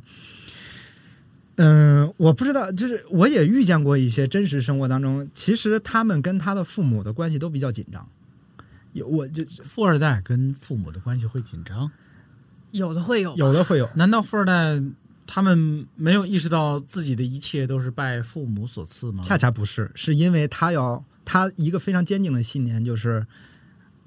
首先是他生活在一个非常大的 bubble 里面，然后他就觉得自己的这个东西是。与生俱来的嘛，所以他会觉得他会高估自己的能力，嗯，啊，我这我能理解了，就是他他他根本他没意识到，第一，这些东西是父母给我的，甚至他可能会觉得，会不会他们就就超过父母是我自己的责任，甚至是我的使命？所以我我曾经有过一段那段时间，就觉得我爹我妈什么都不是。我觉得他们说的， 嗯没事儿哎，谢尔西在点头。对嗯，就我觉我得没有觉得什么都不是啊，我是对对觉对对得对可能没有我那个什么，我觉得我爹我妈说的都不对啊。嗯，我觉得他们现在所有东西都已经被时代抛弃了。是的，他我会有这非常强烈的这种感觉。哎，等等，我在这儿要补要要要确认一个重要的细节。嗯，Lufus，啊，嗯嗯，你的父母啊，我我猜可能是你的父亲，是某个就是是企业的呃负责人哈啊，对，曾经是，啊，什么叫曾经 是？这是另外一个话题，我们可以下一期再说。哦谢尔西，你你也是，你你你，比如你父亲是某个企业的创始人或者是什么玩意儿，还是没怎么没有到那种夸张程度，啊哈？但是也是一个企业高管吧？我们这么说这么说，对对对领导人。嗯、哇，这个有有点难解释， OK，今天不解释了。你看，有钱人的生活都是难以解释的。我只是想说哈，我非常能理解这种状态，就是年轻人经常会质疑自己的父辈，嗯，尤其是年轻人受过良好的教育之后啊，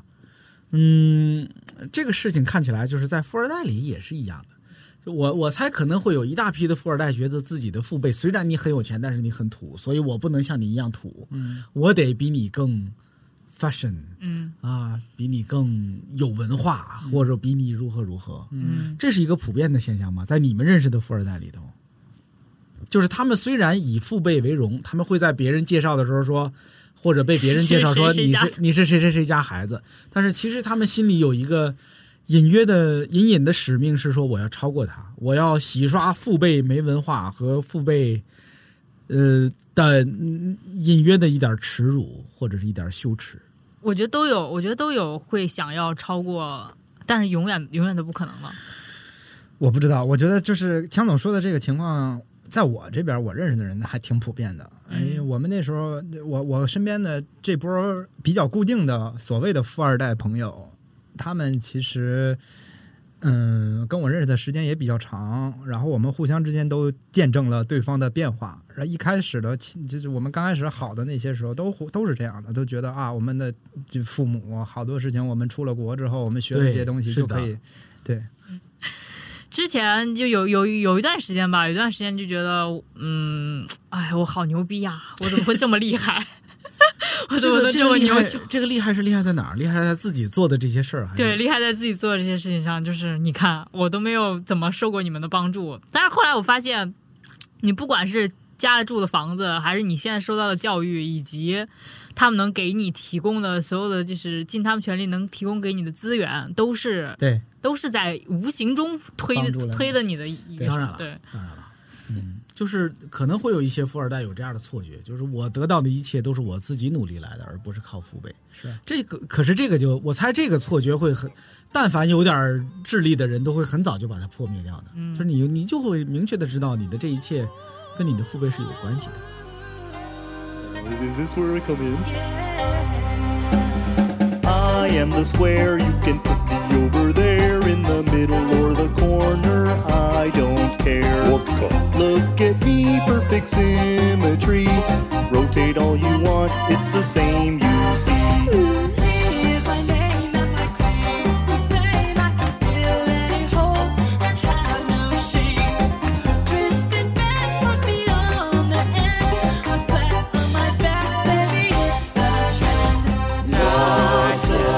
Peace. 我想问问，就是富二代或者说有钱人，会不会经历一些普通人经历不到的艰难？就是他们会不会有一些他们吃的苦，也是普通人没有办法想象的啊？我作为一个普通人，我当然是很乐于听到这样的故事的，但是我想知道实际的情况，不管是你们二位自己亲身的经历，还是你们身边的朋友，你们觉得当富二代有什么不好的地方吗？就是他们经历过什么不好的事情吗？嗯，哪位能先聊一聊？我我先不说他们吃苦吧，我就先说那个，他们选择太多太多太多了，就是选到我都我都觉得他们选选的眼花了，然后选不到自己一条适合自己的路。他这觉叫得痛苦吗？我叫觉得痛苦我觉得这是幸福呀。不是不是，他他选他有很多很多选择，然后但是他选择了之后，他又没有把这件事情做到底，做到穿，然后所以他所有所有之前那些选择就是做是看似做起来也呃做的多做的。大，但是就是所谓的大啊，但是没有一件事情是做得好的。然后等他那个雪球开始滚大了的时候，出现问题的时候，他就是连带无限的嗯赔、赔掉，很惨很惨。嗯，对，就之前，之前有一家公司就是高管开会，因为那家公司全是富二代，然后高管开会的状态就是带自己的女朋友，然后找一个类似于青岛或者是海南三亚这种的地方，不是去开会，嗯，是对去明白明白，对对， OK，就是他们选择太多了，我想去开会。他们选择多到就是我我一天一个想法都有都有钱或者都有那个什么来支持我这个想法，但是就是没有把这个想法给做透做穿。就是你我我现在想起你刚才说的一个话题，就是有没有对富二代有幻灭的这种时刻？啊我觉得这个时刻就是我我对他们就是极大的一个极大的一个对一个幻那灭个幻灭，就是我觉得我我做的话，我我从小就知道我要做这行，因为我妈就是主持人嘛。我从小就知我是五等等年级的时候，你妈是主持人，跟你现在做这行有什么关系？我从小就开始跟他上班，然后我就我就喜欢这一行，就我五年级的时候就知道哦，我以后将来是要做这行的。呃，我补充一下信息吧。那个谢尔西啊现在自己在做一家、呃视频内容制作公司对啊，对我可以这么说吧。嗯对，反正就是你说这个，我也有一些类似的感受，啊就是从小我爸我妈就带到带我去他们的各种饭局上，然后对我也是有有参多加小各种饭局，大概是多大的时候五六岁的五六岁的时时候就开始了对。嗯， ？so，那我那我要考虑带我的孩子去饭局了。哦，不吃白不吃候，。对，就是带我去到各种各样的饭局上，然后你就看到见各种叔叔阿姨。对对对对对对然后对各种叔叔伯伯，嗯然后其实那个时候我也没有任何清晰的认知是干嘛的，嗯，但是就呃恰恰是，比如说这种一直持续到可能是我到上初中，因为我初中、高中都是在住宿学校嘛，然后那时候去不了了，然后一直持续到这种。我有的时候我现在一想，可能恰恰就是在我没有任何意识跟认知的时候的这种人情的往来，因为从小家里这些事情就特别多，嗯，是的，对，所以就知道大概是一个什么样的情况。这是不是一个很好的教育，让你们顺利的接受了成为有钱人的那些基础训练？不是成为有钱人吧？我觉得我不算有钱。他他他不是，他是我怎么说呢？他跟有不有钱都没有任何关系对。他其实就是一个父母在在有没有把自己的小孩儿 有意培养，有意的培养成另外一个样子，对，嗯，培养成什么样子？就是培养成觉得父母哦，我有一些希望或者我有一些想法，但我没在，我没我要传承给你，对我没有实现，我要在你身上实现。我要传承 给你。对我觉得更多的时候是是一种传承，你俩说的是同一个意思吗？不是是同一有个有点差有点差别。他说的更像是那种他们他们父母没有实现的，还是要传递给你。嗯哼，对，而我说的是，我想的是，可能我爹我妈他一开始有一些各种各样的品质，或者说好的坏的这些性格特点，他都想。嗯，我能理解的是这样的，咱们特别实在的说哈，就比如说带自己的孩子，就是年幼的孩子参加自己的饭局或者说社交场合，我能想到的是有两种目的，嗯第一种是让他学习跟这些人相处的技能，是吧？对就熟悉那个氛围，知道跟这些人在一块儿该怎么相处，这对孩子显然是一个锻炼嗯，啊，这是有价值的。嗯第二个是继承父母的社交关系，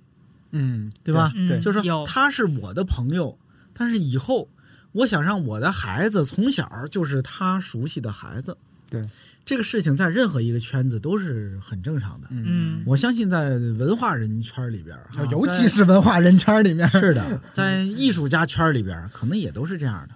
我让我的孩子从小认识一些著名的叔叔大爷，有什么不好呢？对。这是非常正常的啊，这也是人之常情。所以今天聊到这个话题，我觉得可能我们不得不讲到的一件事情，就是大家现在都在说什么阶层固化嗯哼，啊，我不知道这个节目放出去会不会被人骂成说是，可能因为你家是这个情况，所以你也一定会是这个情况。这件事情啊，不管大家愿意不愿意，或者说认可不认可，啊它是一个现实。嗯，就是我们先得承认这个现实，就是，呃，我们今天说的是有钱人、富二代，嗯实际上我猜在任何一个阶层、任何一个圈层里边儿，嗯这种社交关系的继承都是存在的。嗯，我能再接着问您一问题吗？嗯，你说，您觉得这事儿公平吗？嗯，或者说考虑和不考虑公平这件事情上，它是有没有意义的呢？呃，林语堂年轻的时候写过一个叫《新伊索寓言》，嗯他就把《伊索寓言》里的一些故事啊，就重新写了。林语堂说：“世上本无公平。”嗯我也不觉得世上有绝对的公平，或者说天然的公平。这个世界上啊，公平可能并不是一个那么顺理成章或者必然达到的事情。嗯，更何况对于公平这事儿还有不同的解释，是吧？是程序上的公平还是结果上的公平？这件事儿就值得，可能全世界的人要再辩论个几百年，可能才能有结果的。这不是我们今天一个播客的节目能够聊清楚的。对，主要有的时候，哎，嗯没事，您继续。咱们只能谈现状，嗯咱们只能谈在可预计的未来会持续下去的现状。我觉得社交关系的继承跟社会阶层的继承，在可预计的未来都是一个无法避免的事情。我们可以削弱它，可以努力的限制它，但是这件事情不可避免。我始终觉得，好比说高等教育，大家为什么这么希望自己的小孩去名校？嗯我不觉得是来自于知识的学习，嗯而是来自于说你进了名校之后，你整个的社会关系都会变得不一样。哼，是的，没错儿。这件事情啊，可能只有进了名校的人才能够勇敢的或者坦诚的把它说出来，没进过名校的人可能都想象不到。嗯，但我前段时间拍了一个清华的那个片子，就是我觉得清华的那些不要说清华，著名大学， OK，但是我前段时间拍了一个，就是国内著名大学的一个片子，就是那个内容全都都是，就是整个那个创业团队都是国内顶尖大学出来的一些人。对我觉得他们就是，在我看来好像也还挺正常，就是没有、没有说是特别是这样的夸张。就是这件事情啊，并不一定多夸张，但是，呃，我我只能拿自己举例子。我自己读的中学是我当时所在的县的最好的中学。嗯，我后来上的大学呢，不是中国最顶尖的大学，但是其实也好像还凑合，或者说在在，呃，也其实跟它好坏都没关系啊。但是但凡有点生活经验的人，可能都知道，就是你在某个环境里生活几年，嗯，你接触到的是是依照某一个标准筛选出来的某一群人，嗯这个事情是很重要的。嗯，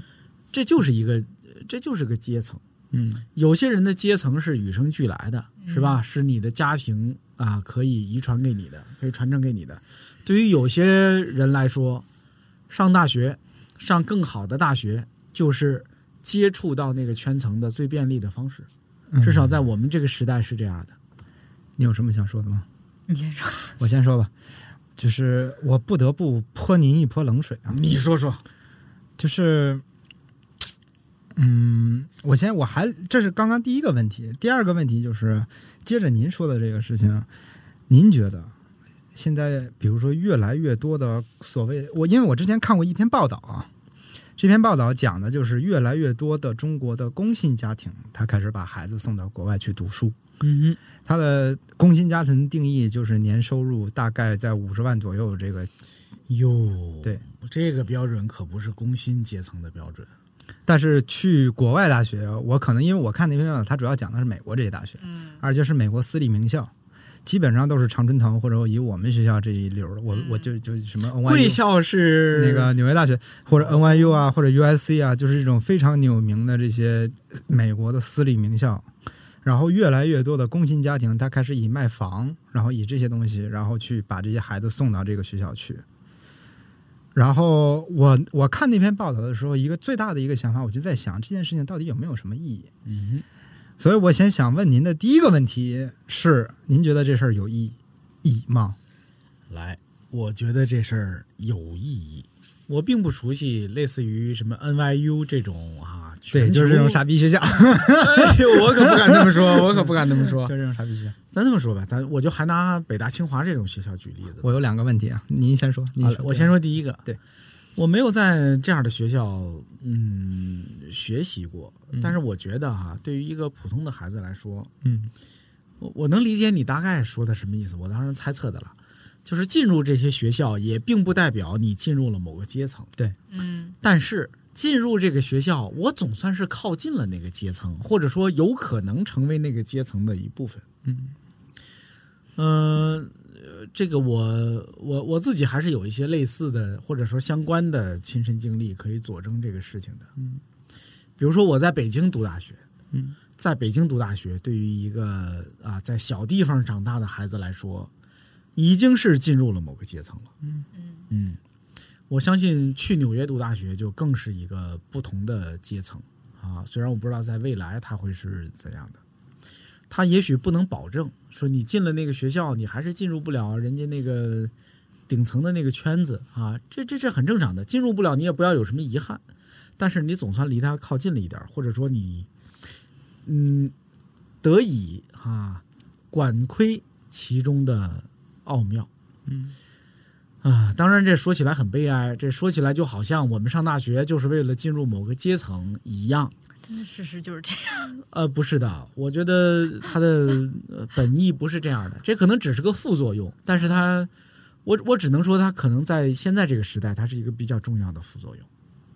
就是它本身是个副作用，结果它恰恰变成了一个现在好多人上大学的一个唯一的目的，嗯或者是他父母唯一的一个目的。嗯所以接着枪总刚刚说的这件事情，我还想说另外一件事情，就是第二个问题。因为我实际上是在读了这么多年的书之后，我发现的一件事情就是，你去到那儿之后，如果你是因为你的家庭是这个情况，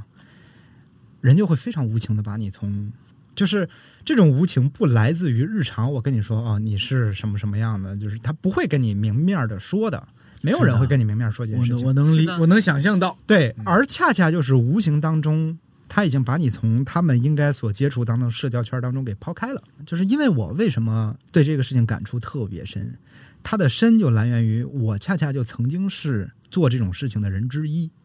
你是那个赶别人的人呃是吧孤立别人的人，我是那种他是感，赶我是别那人种的孤立人别人的人。嗯你看然后我我我能不能我打一岔？我必须打一岔。嗯我能不能这样想啊哈、就实际上在那些顶尖名校、上层社会里，实际上是分两个阶层的。就比如有一些是你们这些，嗯，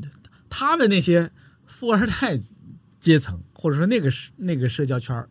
但实际上也有一群是真的对啊，贫苦好学生、贫苦学霸社交圈儿。就是恰恰因为是我曾经做过这种事情，或者说我跟我身边的这些朋友有意无意的促成了这样的氛围的形成。嗯让我就是我在某一个时刻，我是特别意识到自己的龌龊，我甚至有的时候会这么觉得，就是呃它本身就你你其实你没什么可牛逼的，然后你真正把你自己放到社会当中去，其实你什么都不是。是我想起一个我早年间看过的美国电影，啊、我我我我现在稍微有点怀疑它是不是跟咱们的主题有关系了。它叫《Cruel Intentions》，嗯， Cruel Intentions，它是一个呃最早是一个很老的片子，但是在二零零几年好像它重拍过一回。嗯，呃，好像就是指的就是不同阶层的学生之间的这种，当然那个片子其实还挺、嗯那个什么的，嗯，那不重要。呃，我能理解，嗯我非常能理解，而且我我甚至可以说我我能接受它，嗯我能接受它作为一种非常现实的，而且不可避免的情况嗯啊。但是我也觉得它不是一个绝对的，说大家从此就认为自己的孩子不该进名校了，进名校你是一个普通那当然那当然普通家庭的孩子去了也会受欺负，不是这样的。这我是能理解的，但我有的时候我反而是觉得现在的这种教育的不公平，尤其是国外的教育，尤其是国我嗯外觉的得教育。我们学校也垃圾。 贵校是我是 U U T S 悉尼科技大学的， UTS 嗯，悉尼科技大学 University。 Technology Sydney。 OK，我就是不知道，我有的时候我会觉得，嗯这件事情不应该是成为大多数反而上了名校人的一种生活追求。你上名校干嘛呀？你不就是想，嗯起码说证明你的能力有一些出众的地方，然后你利用你出众能力让大家都过得更好一些吗？我坦白的说，我一直有一个个人的奋斗目标，就是，哎，现在看来是八成实现不了了。什什么奋斗目标？我希望我的孩子可以不用上名校，嗯我希望我的孩子可以不 care 自己高考成绩怎样，上学成绩怎样，上不上名校。但是这个显然比让孩子上名校更难，是不是？我爱你歇斯底里，我说 Don't worry my baby。Yeah.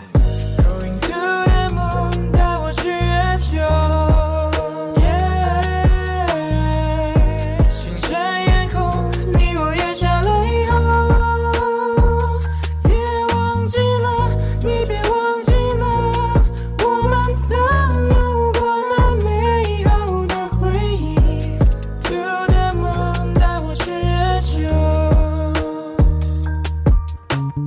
啊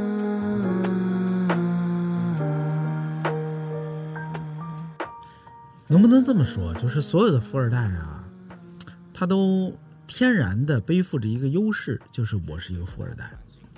但是他们也天然的背负着一个责任，就是要向自己以及要向别人证明，我不只是一个富二代。不知道，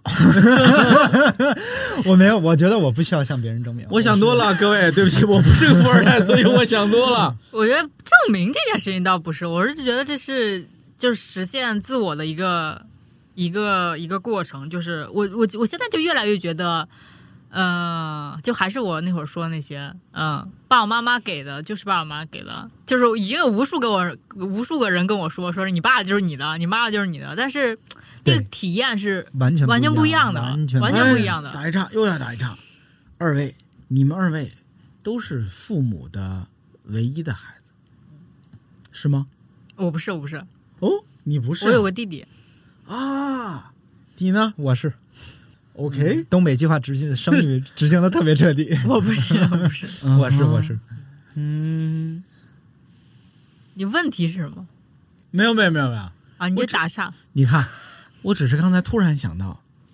这件事儿啊，对于一个普通人来说，也许确实没有那么重要，但是对于一个富二代来说，也许这是一个非常重要的事情。你看他把普通人指向了他自己。我是个普通人，朋友们。你继续，我说我说什么？我没有要说的。我我们家也不分也不也不分财产，也不干嘛的。但是早晚会分的吧？嗯，我觉得那些对我来说不就不，我是一个就是得就是得到了这些之后，我就就会快速遗忘的这么一个人。有一个说法，嗯，我不确定我们这节目要不要谈这么可怕的话题。有钱人家更加重男轻 女。哦，没有没有没有，不是没有不是的，不是我家没 有。好欢迎反驳，欢迎反驳！来来来来，路法子你先说。呃，我认识的所有的有钱人家，都是谁更有经验，谁能更稳定的把这东西传承下去，就交给谁。对他还瞬间表示了同意。对，就是这样的呀。啊就是这样的，因为代际传承远远要比男女性男别女性别重要更的加多，重要， 有的女生就是会比男的男的更逼牛逼。对。更优秀难道不是我的家业都传给了外姓旁人吗？嗯，那不是啊，不是啊，你有可能生男孩，你有你有可能生男孩，你也有可能生女孩啊。 OK，你看，嗯我不是有钱人，所以我揣摩不到有钱人的想法，我幼稚了啊。嗯也许等到我有钱了，我就不那么想了，是不是？就是我觉得我我们家最好的应该目前都还是给我的，嗯，我直觉当中感觉你应该比你弟弟更有能力。你弟多大？他还小，有多小？呃，今年刚上大学，哦，那也不小了。了， 对，那也不小了。那对但那是那跟还我早着呢，还早着 还呢，早就着是呢。他可能再过十年之后才 会，就是就十年之后，我是就是为什么我说我家不会存在这个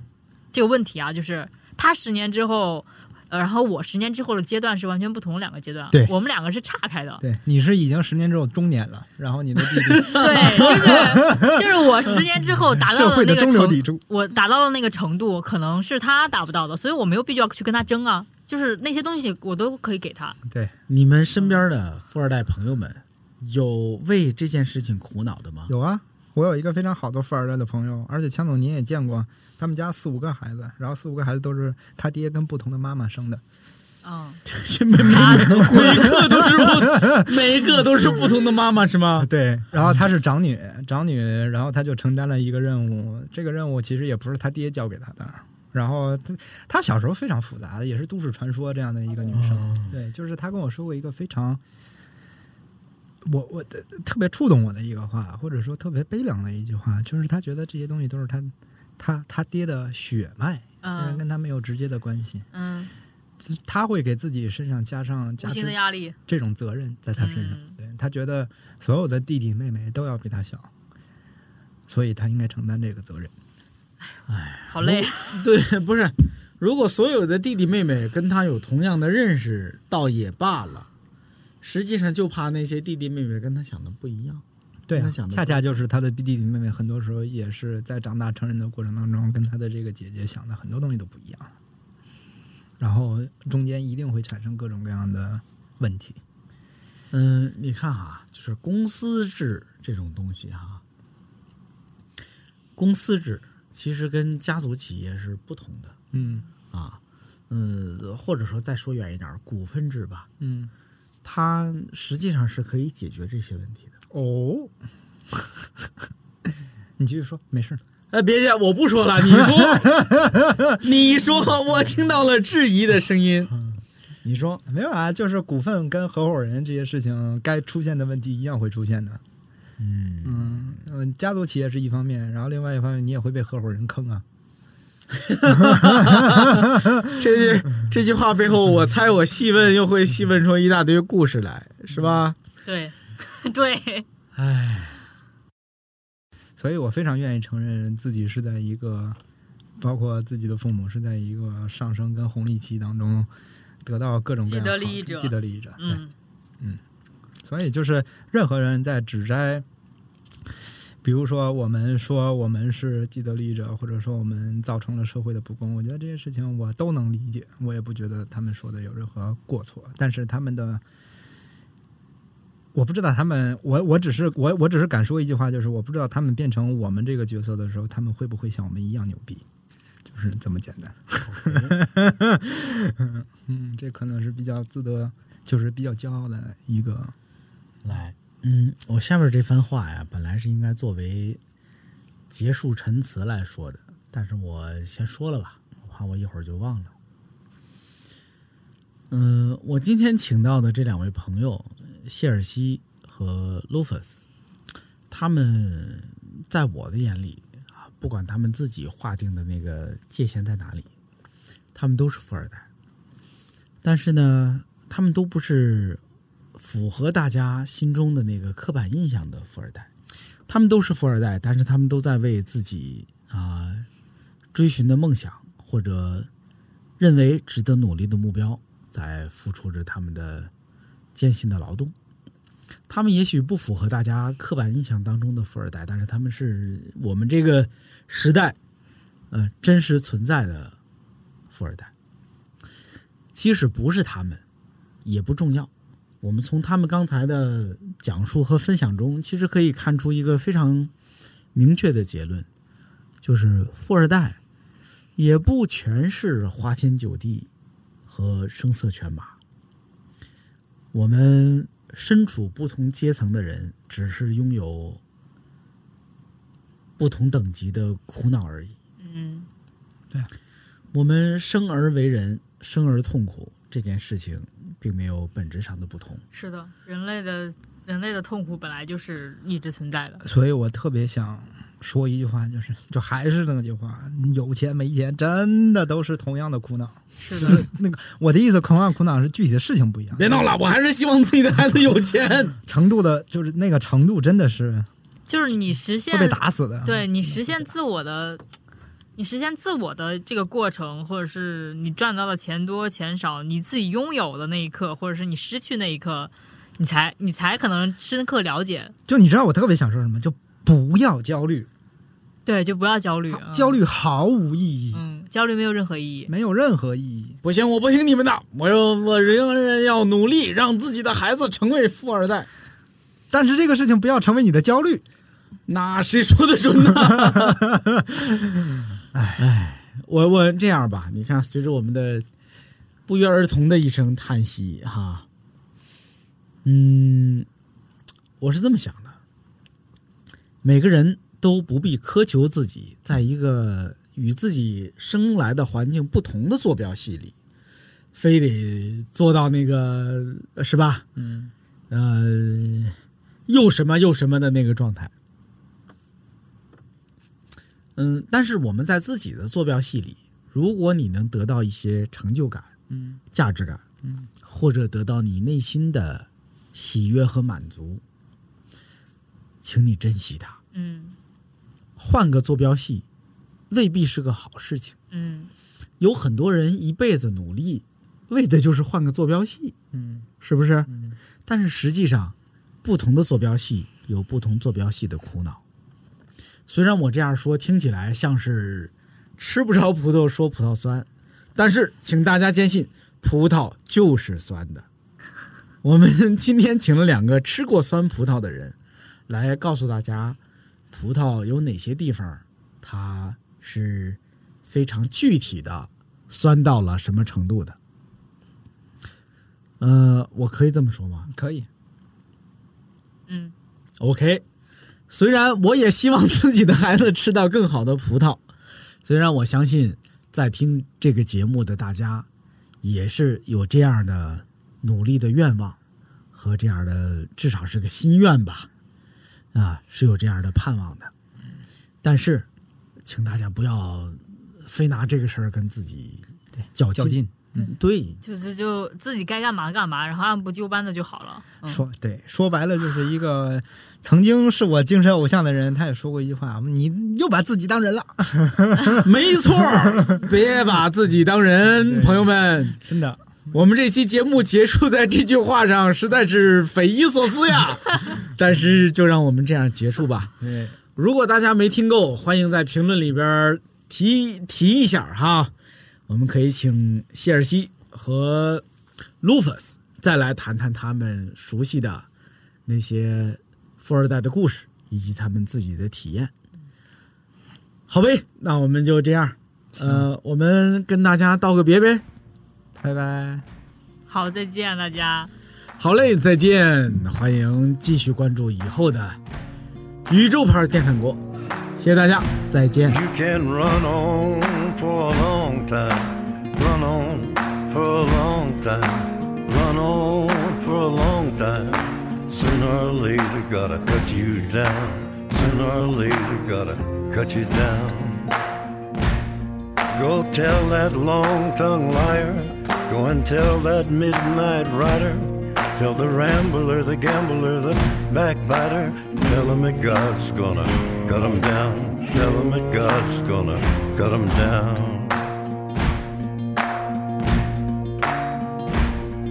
Well, my goodness gracious, let me tell you the news. My head's been wet with the midnight dew.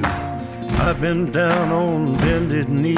talking to the man from Galilee. He spoke to me with a voice so sweet. I thought I heard the shuffle of angels feet. He called my name and my heart stood still. When he said, John, go do my will. Go tell that long-tongued liar. Go and tell that midnight rider. Tell the rambler, the gambler, the backbiter, tell him that God's gonna cut you down. Tell him that God's gonna cut you down. Tell him that God's gonna cut you down.